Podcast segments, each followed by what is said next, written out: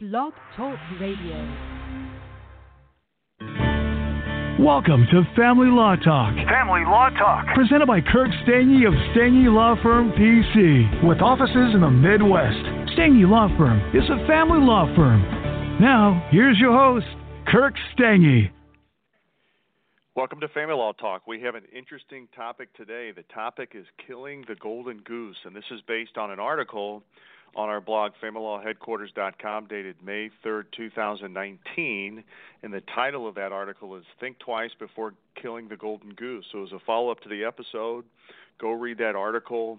We'll go through this topic in a little bit more detail and put things in a little different way. So, definitely as a follow up, uh, go check out that article. And if you're on Blog Talk Radio, you can click the hyperlink underneath the podcast, and it will take you directly to this article as well. So let's go ahead and jump into the topic. Again, the topic is killing uh, the golden goose. And so a lot of you might be asking, well, what is this all about? Where are you going with this? Uh, what is really the issue? And this is really in a nutshell. Oftentimes in divorce and family law matters, emotions can be running high. Uh, this can be particularly true where child custody uh, is at issue, perhaps support of the children.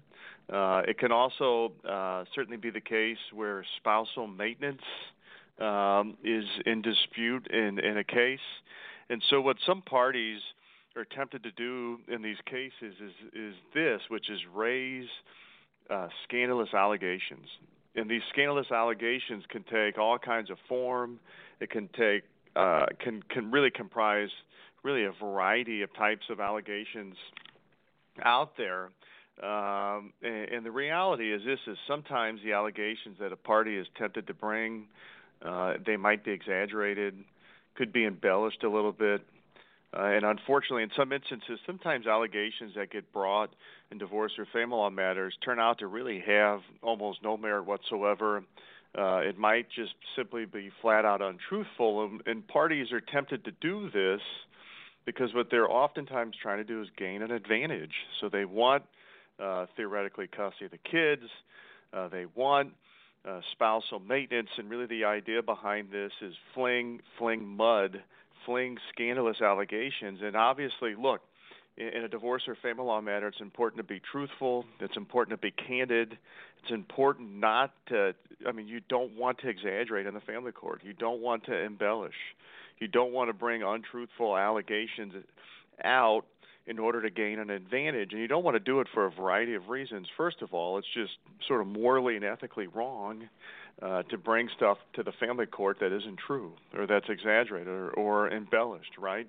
And so you don't want to do it uh, from that vantage point. Um, but even beyond that, if a judge figures out that the story is exaggerated, embellished, or it's untruthful, obviously the family court judge is not going to like it, and it can result in an adverse uh, result for a party. But this whole concept of the golden goose, what do you mean by the golden goose, and who is the golden goose in a divorce or family law matter? Well, I'm obviously using this term uh, generically, and this term golden goose can be used in other contexts outside of uh, family law matter. But what we're talking about here is this, which is in some divorce and family law matters, is one party who makes substantially more income uh, than the other, and, and that could be for a variety of reasons. It could be that one person, at the end of the day, uh, has gained some sort of career success, uh, which causes them to make a lot more money. Uh, it could be somebody who's famous or known in the community. Uh, it could be uh, like in some marriages, and, and this is kind of going further by the wayside in more and more cases, but in some marriages, for example, one party works and another party doesn't, and maybe is is rearing the children, taking care of the children. Um, in this day and age, uh, lots and lots of marriages, uh, both uh, both spouses work and they're both employed. Uh, but even in some of these cases, it could be a situation where the one party is making the bulk of the income for whatever reason. It could just be because of the career they chose uh, versus the other spouse or the other party. Uh, they just make substantially more income, and so uh, they are figuratively speaking, the golden goose. They're the ones producing the income. They're the ones that's bringing in the money, and by bringing in the money, uh, it results in a lifestyle uh, for the family and for the kids. And so when we talk about killing the golden goose, okay, we could be talking about some specific things. So take take a situation uh, where a party uh, decides to call DFS, known as Family Services in the state of Missouri. Other states uh, have uh, uh, similar entities with different names called protective services, let's say, and the, and the name can uh, really vary by state. But let's say one party decides to call DFS or protective services on the other parent uh, for no real reason. You know, it's exaggerated allegations, it's embellished allegations, it's stuff that really isn't true. But let's say they're doing it uh, to gain some kind of advantage. Well, the reality of the situation is is this can harm the golden goose's career. Uh, in some instances, this stuff comes out and it's not even true. It can harm their job. It could cause them to lose business. In some instances, it could actually cause an individual to lose their job uh, if these allegations are raised. Okay, so it can harm uh, the golden goose. In other instances, a party could decide and unfortunately, these kinds of things happen in family law matters. They call the police on the other parent when nothing has really happened to warrant it. Uh, there's nothing there. Uh, it's embellished allegations. It's exaggerated allegations. Maybe it's something untruthful altogether, and they call the police and make accusations against the other party. And again, the motivation is to gain an advantage in the divorce court, the family court, make the other party look bad. Again, this can cause harm to the golden goose because theoretically speaking, this can cause them to lose their job. It can sully their reputation in the community to such an extent that maybe they lose business opportunities, maybe they lose uh, other networking opportunities that might be there, maybe speaking engagements, uh, publishing uh, type agreements that could be out there, you name it, but it can harm the golden goose and hurt them in a significant way. Um, in some cases, parties are tempted uh, to get into the business affairs of the other party for little or no merit. So maybe they serve a subpoena on the Golden Goose's employer where they're trying to get uh, emails, business records, all these kinds of things because they're trying to launch some sort of scandalous allegations in the family court. And again, this can cause a party to lose their job. It can cause their reputation to be harmed and ultimately it could cause uh, a drop in income, and or in some instances it could cause a party to ultimately uh, lose their job altogether, and maybe they lose their income uh, entirely. Now, in saying all of this, obviously there's circumstances where there's real abuse taking place, and, and DFS or protective services may need to be called. Uh, there could be instances where there's real uh, uh, violence, domestic violence, if you will, where the police might not, may need to be called. And, and certainly there's scenarios where maybe a party in a divorce maybe needs to get into the business affairs of the other party to pr- to to really prove things that are absolutely relevant to the case, and so it's needed. So we're not talking about this. There are legitimate times where all of these things need to happen in cases where the facts call for it. But the concept of killing the golden goose as a party being over aggressive, uh, exaggerating, embellishing, bringing forth untruthful allegations, just an attempt uh, to gain a, an advantage in the divorce or family law case, and what what parties miss, and so the party who makes less income, what they inherently miss in these circumstances far too often is that if they kill the golden goose, then what? In other words, if the party who makes more money has your reputation sullied in the community and they lose their job, how is this going to help? In some instances, this will help or will hurt uh, the spousal support case of the party bringing these allegations uh, because the income of the golden goose has dropped. Uh, it could be there's now less child support uh, because the income of the of the golden goose spouse or party, if you will, uh, loses their job. So bringing these allegations uh, can oftentimes actually harm uh, a party's case, even if they're successful. But on the flip end, what a lot of individuals need to think long and hard about is this, which is uh, if the court deems the allegations entirely frivolous, uh, untrue, uh, embellished, exaggerated, and all these different things, it can really be like a boomerang where the party who's trying to raise these scandalous allegations actually ends up hurting themselves. They end up losing credibility with the court, and in some instances, they might look just flat out untruthful. And, and when parties are untruthful in the family court.